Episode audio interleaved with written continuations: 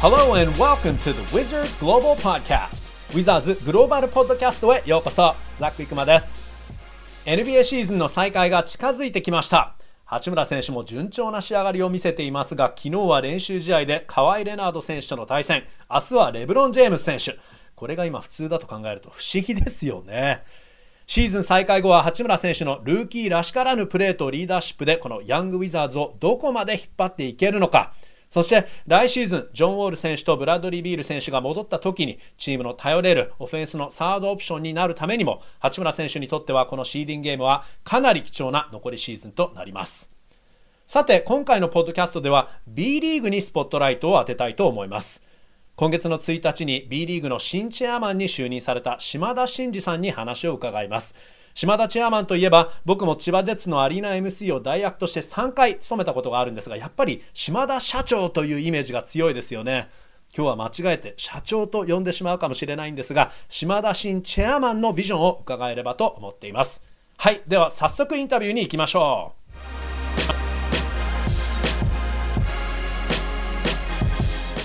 う。島田チェアマン、こんにちは。よろしくお願いします。はい、よろしくお願いします。お忙しい中ありがとうございます。まず B リーグチェアマンとしての最初の数週間についてなんですが、いかがですか？大変ですか？楽しいですか？そうですね、3年前ですかね、バイスチェアマンということでリーグに関わったことがあるので、イメージはしているので、そんなにこ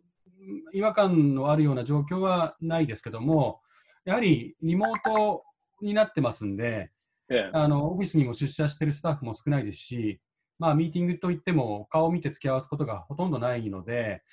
そこはちょっと若干その名前と顔が一致しなかったりするスタッフもいたりするんで、戸惑いはありますけど、仕事自体はさほど驚くこともなく淡々と、こなしております。なるほど。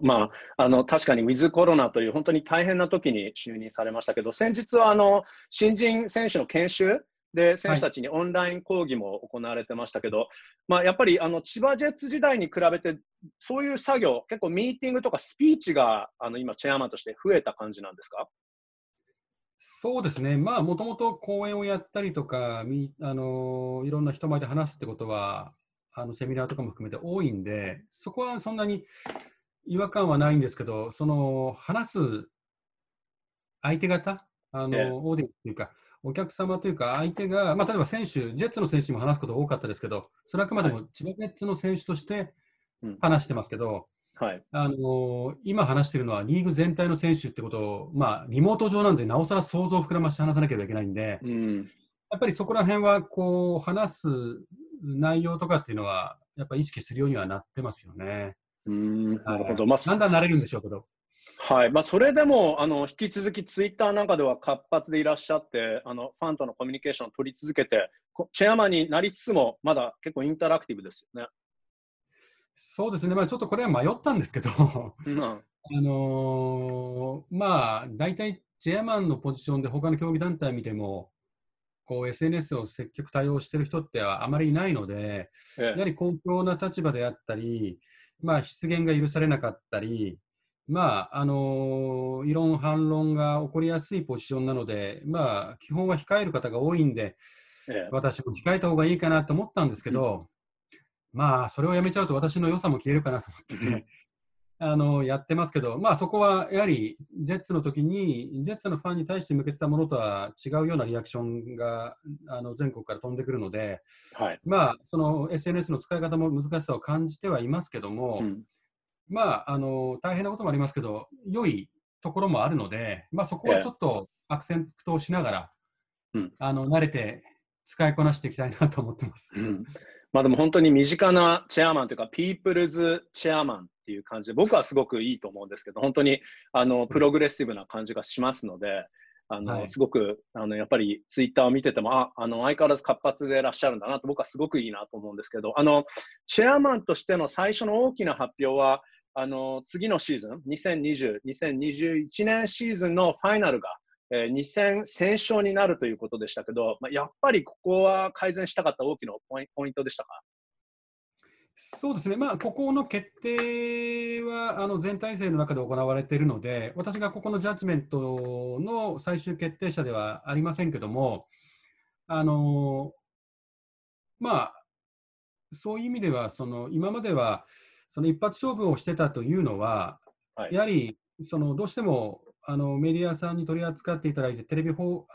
中継してもらうためにもやはり優勝の決定の瞬間をやっぱ取りたいっていうメディアさんのニーズの中でやっぱ参戦あるとどこでその優勝決定が決まるかわからないという状況だとなかなかそういう大きなディールをまだまだ日本のバスケのフェーズでは難しかったというのが背景にあって、まあ、それをまあ4年続けてきて、まあ、5年目でやはりそこだけではなくて、競技としての公平性であったりとか面白さであったりとかあとは興行収入を得ていくとか、まあ、そういう別の観点に注目した方がいいんじゃないかというのが今回の決定の背景になってくるので、まあ実際、中継のレベル感はどうなるか分かりませんけど、まあ、バスケットとしては非常にバスケット興味関心のある方にとっては面白いスキームになったんではないかなと思ってますね、はい、確かにそうですよね、まあ、あとは本当にもうアスリートの目線からしたら本当に一番フェアなチャンスが欲しいですからね。そうですね、やはり一発勝負というのは私も2年連続でジェッツ時代にアルバイトトークに敗れてますんで、まあ、別にそれが私の意見が何のバイアスにもなってませんけど、まあ、選手にとってもやはりちゃんと決着つけたいという思いを持っている選手の方が多かったので、まあ、プレイヤーズファーストの観点からもファンの楽しみという観点からも、まあ、結果良かったんじゃないかなと思いますけど、はい、そうですね、楽しみですね。NBA について伺いたいんですけど、チェアマンから見た NBA の魅力っていうのはどういうところですか？そうですね、まあ、もう私が NBA の魅力を語るなんていうのは、まあ、ある種おこがましいですけど、やはりその世界のプレイヤーが目指す世界最高峰の舞台というのがまずそもそもすごいブランドだと思いますし、はい、価値だと思いますよね。まあ、本当にトップオブトップの選手はそこにたどり着きたいというふうに思っているわけですから、そういう世界中のスーパープレイヤーをこう引き寄せるその、まあ、力といいますか、そこが一番の、魅力ですし、まあ、だからこそ、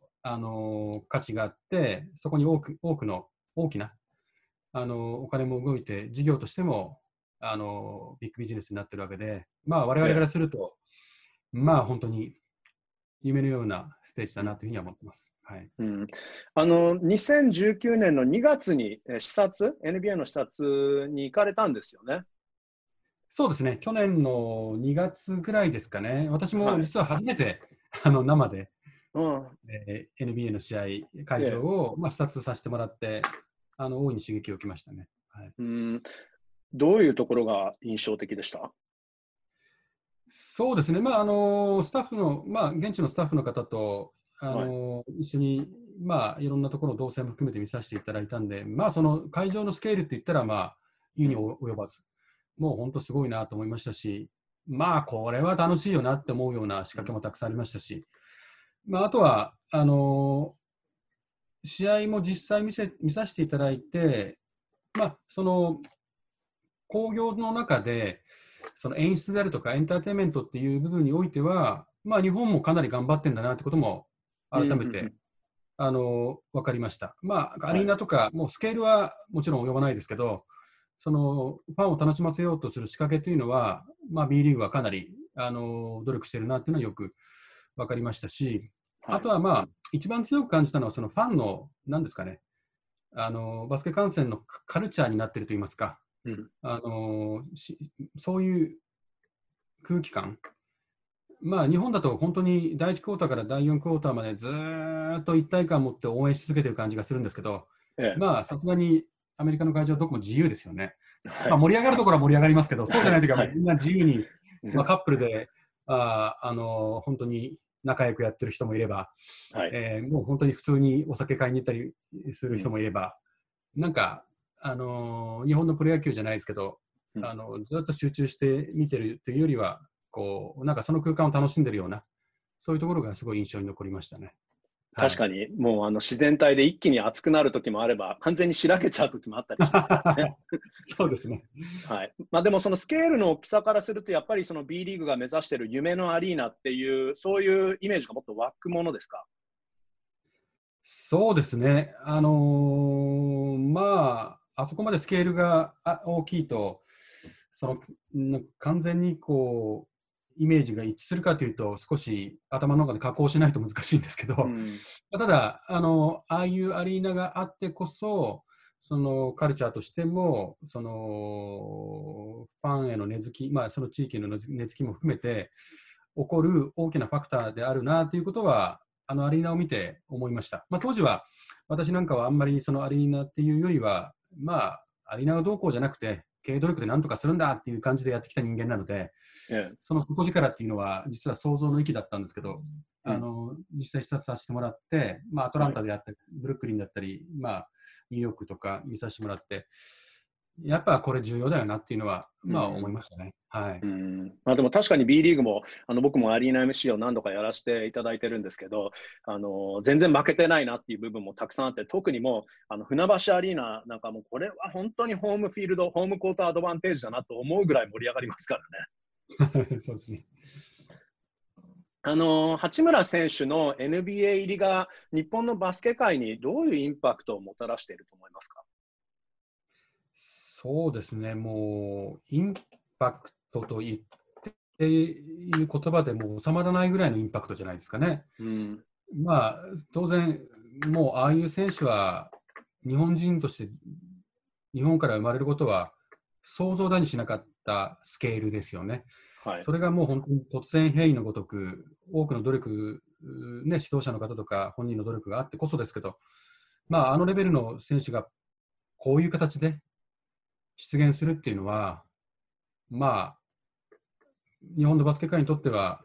とんでもない出来事ですし、日本代表で共に戦っている選手たちのそのメンタリティみたいなもの、意識も相当格段に上げましたし、実際に彼が戦力として日本代表を強化していることも実際ですし、その刺激を持って日本代表の選手のメンタリティと競技力を上げているのことも間違いないですし、彼がいることでそのメディア露出が増えてバスケット界のステージを一段階上げていることも間違いないですし、とにかく一人のスーパースターでもうあらゆる状況を大きく変えたっていうのはもう本当に一言で表せないぐらいもうすごいインパクトだと思います。確かにすごいインパクトで、その勢いでもうウィザーズはチームが日本市場に、展開していて、まさにこのポッドキャストもそうですし、僕を含め、ウィザーズには3人日本語コンテンツチームのメンバーがいるんですけど、ウィザーズチーム自体が日本市場に展開したっていうことについていかがですか？そのインパクトっていうのはありますかね？そうですね、球団としてそういう状況になったのは、大きいことだと思いますし、どうしても日本市場だとその NBA 好きの方とか、それ以外の B リーグしか知らない方とか、なんかそこが別々に分かれているような、同じバスケットでバスケットを愛している状況は変わらないのに、なんかそこ分かれてて交流がないことによって、なんかお互い広がりを持ってないっていうところがあるんではないかなというふうに思いますから、八村選手の登場であったりとかウィザーズの日本との日本市場での絡みがその垣根を越えて、なんですかね、NBA 好きの方も B リーグをもっと好きになってほしいですし、 B リーグファン、たくさんのファンの方たちが改めて、八村選手ウィザーズを通してNBA を知って、お互いウィンウィンといいますか、ハッピーになるような状況を作るチャンスかなと思っているので、そこは、期待してます。確かにコラボレーションのチャンスであって、まさに、先週末、ウィザーズと千葉ジェッツのコラボで、ジャンボ君と G-Wiz、マスコットチャレンジがありましたけど、それがもしかして第一歩かもしれないんですけど、今後もし可能であれば NBA と一緒に取り組んでみたいことってありますか？そうですね、一番は何ですかね、おこがましいですけど、ウィザーズ対日本代表であるとか、ウィザーズの開幕戦を日本でやるとか、実際に、凱旋するようなことがあれば、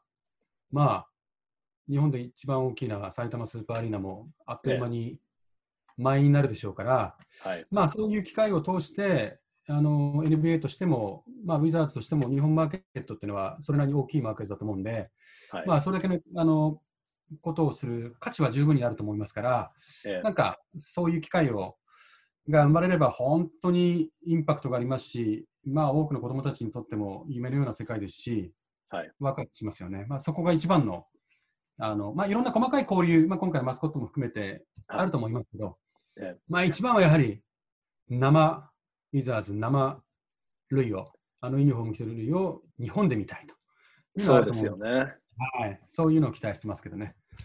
昨年の秋はジャパンゲームズもありましたから、ね、ひょっとしてウィザーズも、ね、日本で本当に、プレーをする機会っていうのもあるかもしれないですけど、まさにその夢のマッチアップでウィザーズ対日本代表だったら、その時八村選手がでもウィザーズ側だとすると、やっぱり日本代表結構大変なことになるかもしれないですね。そうですね。まあでもウィザーズ側でいいんじゃないですか。ウィザーズ側、ウィザーズのユニフォームを見たい。そうですよね、ファンは持ってるんで、まあ、はい、どっちに行ってくれても出てくれれば嬉しいんでしょうけど、はい、やっぱりウィザーズのユニフォーム着た八村選手っていうのは、日本代表のユニフォームはね、これからいくらでも見えますから、はい、確かに、そういう機会が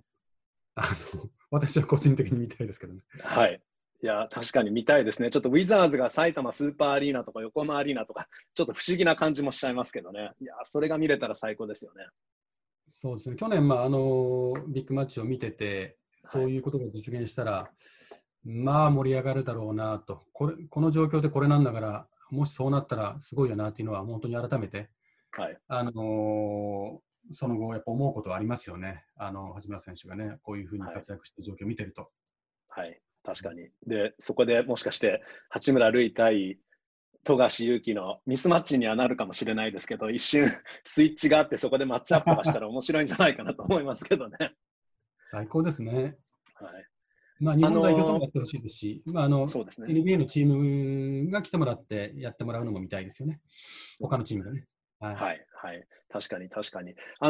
ェアマンにとって NBA の、コミッショナー、アダム・シルバーコミッショナーっていうのはどんな存在なんでしょうか。そうですね、まあ私もそんなに詳しいわけではないですけど、やはりその、まあ、弁護士でもありながらビジネスマンというか、マーケターとしても、はい、まあ、スーパーに優秀で、まあね、アメリカの4大スポーツの中でも、やはり先鋭的に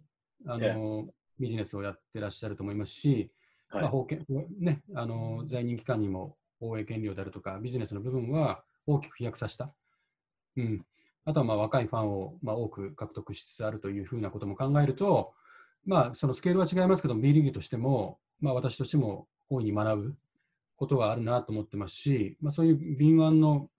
そのビジネスマンというところだけじゃなくて、まあ、今回のコロナとか、そういった中で難しい選手会とのそのネゴシエーションとか、そういったところでも辣腕を振るっているというところの状況を見ると、まあ、本当に、尊敬しかないなと思ってますけど。はい、なるほど。NBA っていうのは、まあ、日本では当然ストリーミングとかあるいは中継で見る形で、 B リーグっていうのはもちろん生で見られるリーグですから、そういう魅力は当然あると思うんですが、やっぱり NBA とは違った魅力、 B リーグが提供する魅力っていうのはどういうところなんでしょうかね。そうですね、まあ大きな放映権でね、ビジネスをこう動かしている NBA さんのビジネスモデルとは若干違うと思いますし、やはり、まあ、先ほども言った通り、まあ、試合が始まって終わりまで会場で一体感を持って盛り上がっているというのが、まあ、B リーグのそのなんですかね、盛り上がり方といいますか、まあ、それによって地域の皆様がこう会場に集まってもう元気になって帰っていくと。まあ、なんか一緒に参加して帰っていくみたいなところがあるので、まあ、そこはその地域の盛り上がりであったりとか、なんですかね、地域の活性化にこうまだまだ小さいながらも貢献している、まあ、それが日本中に点在しているというのは、B リーグのそのバスケで日本を元気にするということを標榜しているわけですけども、我々は地方創生の観点でも大きな役割を担っているんじゃないかなというのが、まあ、B リーグの大きな特徴だとは思ってますね。はい、確かに本当全国的であって、まあ、もちろんプロ野球だったら12チームですから、で地域密着的な動きっていうのは本当にそれが福岡とか札幌とか、まあ、仙台とか、まあ、90年代とか2000年代に起きたことだと思うんですけど、 B リーグっていうのは B3 を合わせると、47チームあると思うんですけど、37都道府県にチームがあるんですよね。そうですね。それはすごい大きいと思うんですけど。そうですね、まあ日本代表がこれからその B リーグの発展とともに強くなったり、まあ、そういう海外にチャレンジするような選手たちも合流して、日本代表が強くなって、日の丸を背負って、その日本を熱狂の渦にいざなうような、その日本を元気にする形もあると思いますけども、まあ、それはやはり時間もかかりますし、まあなんですかね、さまざまなプロセスを踏んでいかなければいけないですけども、まあ、B リーグの魅力はやはり、今言ったような日本全国にその大きな都市じゃないところも含めてですね、点在しているということで、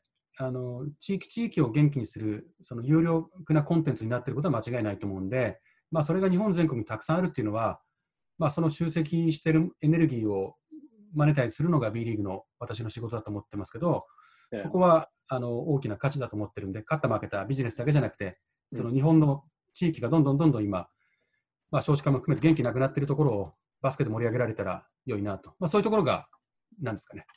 NBA とのサイズは違いますけど B リーグのまあ存在意義という部分は大いにあるとは思ってます、はい、あとはまあ B リーグは他の日本のプロリーグに比べても本当にファンサービスがすごくて、選手自ら行って、ね、ファンに会いに行ったりとか、本当に身近な感じだなってして、それがすごく僕は一番いいファンサービスだなっていう気もするんですけどね。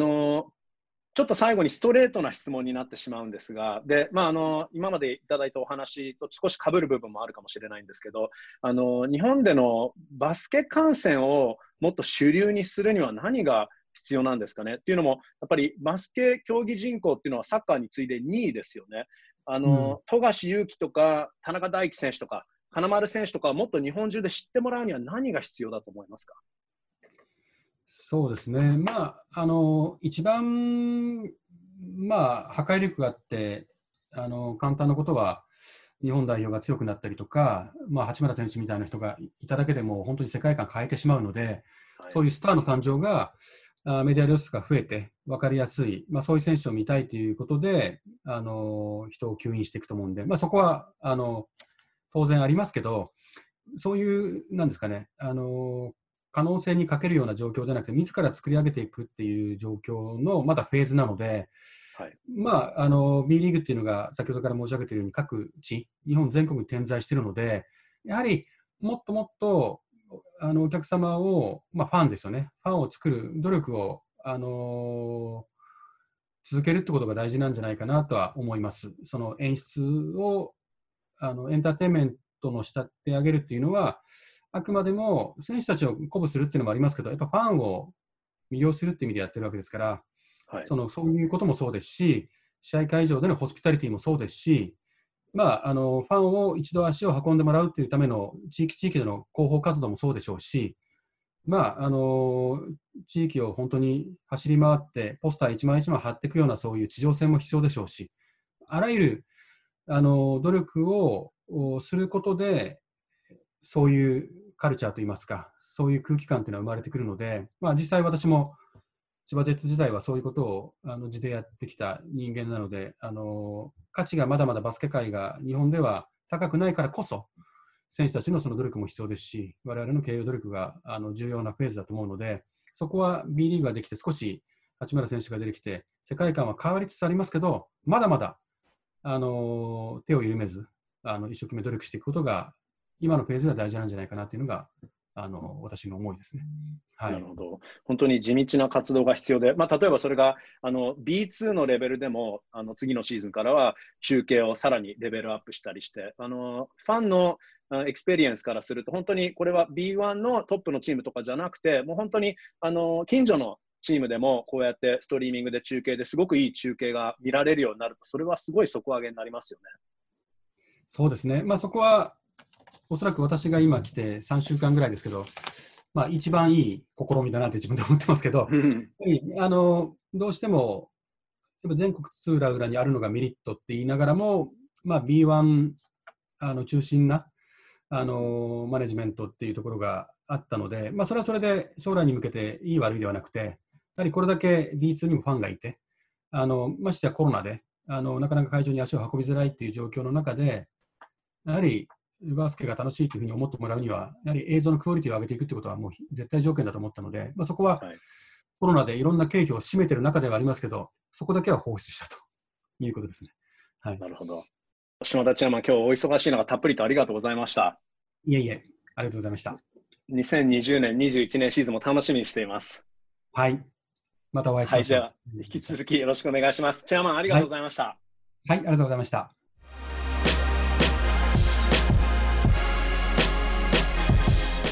はい、B リーグの島田真二チェアマンでした。いやー、もし NBA と B リーグのコラボでできるとしたら、日本で夢のマッチアップ、ウィザーズ対日本代表、見てみたいですよね。プロ野球と MLB は長年やってきていることではありますからね。この夢の親善試合、数年後に実現するかもしれませんよ。ここはチェアマンに期待しましょう。B リーグ2020年、2021年シーズンは10月の2日開幕。ウィズコロナでまだ難しいハードルもたくさんあると思いますが、楽しみですね。一方、NBA のシーズン再開がいよいよ日本時間の今週金曜日。ウィザーズの初戦は土曜日朝5時ティップオフです。皆さん早起きしてウィザーズを応援しましょう。そして 2K で八村選手を倒したデビン・ブッカー選手とサンズを倒しましょう。はい、では皆さん今回はこの辺でお開きとさせていただきます。Thanks for listening to the Wizards Global Podcast. Have a great week, everyone.